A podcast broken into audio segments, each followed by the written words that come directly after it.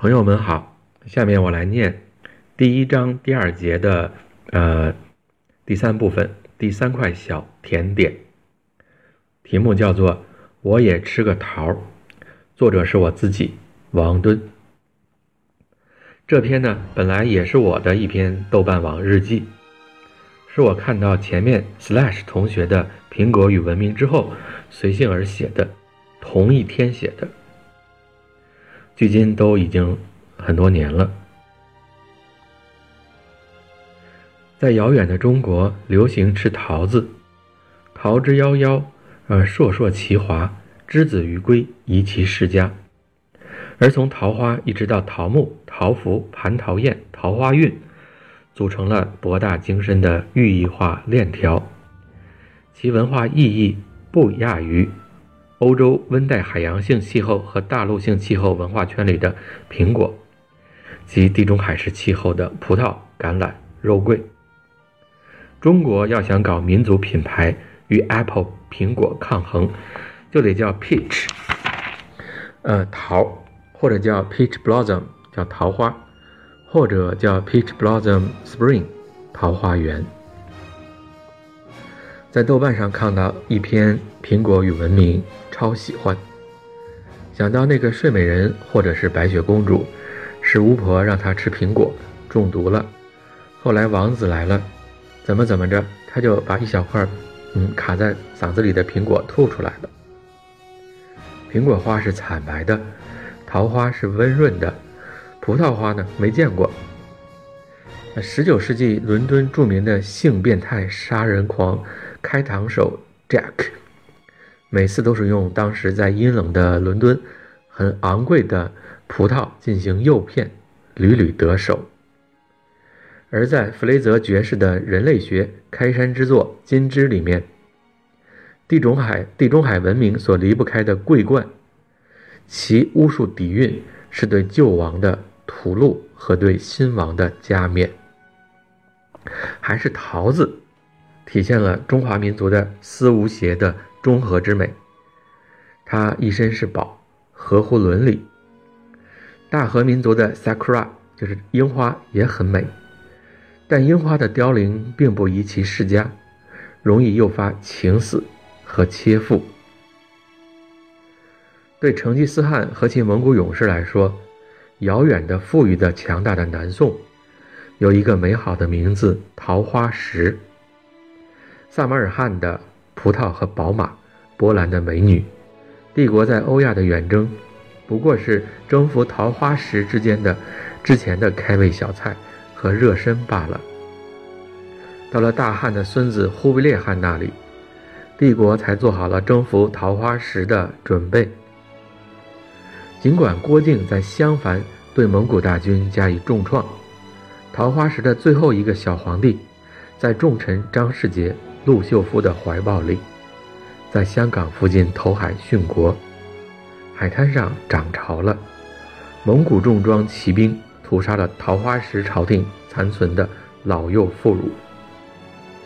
另一个重臣文天祥，则在伶仃洋面被俘，押解到了大都，其被关押的写正气歌的地方，日后成为顺天府的府学，离国子监也不远。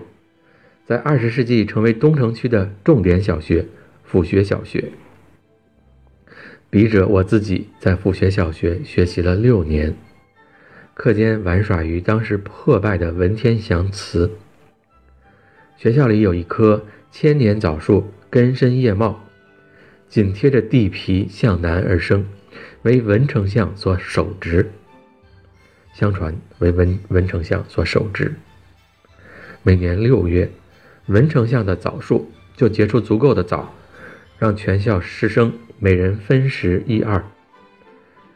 这是府学小学一个特有的教育仪式吧？现在还有吗？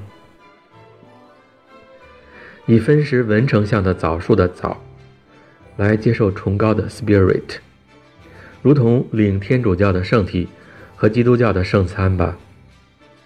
府学小学的学生一边一边满足地吃着文丞相的枣子。一边朴素地体会着家国君父的分量。府学小学的学生长大就不会变成坏人了吧？至少在变成坏人之前，还会惭愧地想起文丞相的话，而不会被自对自己变成坏人浑然不觉吧？但明朝所有的司礼监掌印大太监，如刘瑾、王振等，都是自幼净身，在内书房饱读圣贤书的，其结果只是更加知书达理、道貌岸然，比没读过书的更坏。所以呢，也很难说。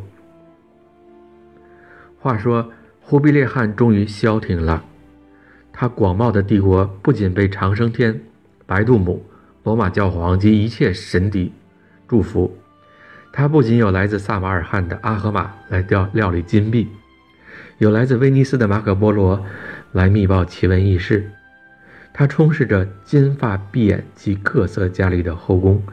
也终于住满了正宗的桃花石女子。当家国君父都不复存在了，桃花又能归向何处呢？正如我们在府学小学背诵文丞相的“山河破碎风飘絮，身世沉浮雨打萍”，又联想到了明王的不朽之作《桃花扇》。又联想到了萨马尔罕的金桃。唐朝具有强烈的中亚传统。加州大学伯克利分校的老一辈汉学家薛爱华，呃，Edward Schaeffer，居然写了一本著名的萨马尔罕的金桃。Edward Schaeffer 是我的母校的老师嘛？啊，我也是在加州伯克利分校读的博士。话说萨马尔罕人向大唐进贡了一种特别好吃的金色的桃子。唐人自己也想种，居然培育成功，在柿子树上嫁接出来了。文天祥为什么是种种枣树，没有种桃树呢？也许没被允许吧。在大元朝的大都，桃花石、桃，可能都是敏感词吧。